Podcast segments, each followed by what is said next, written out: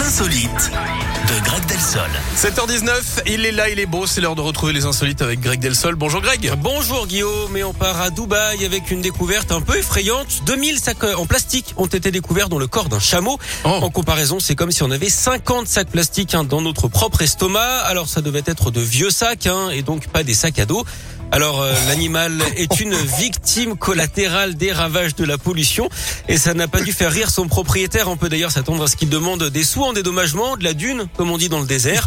Oh En tout cas, Mais non. avec euh, ce, pro- si, ce problème d'environnement, on n'est vraiment pas sorti du sable.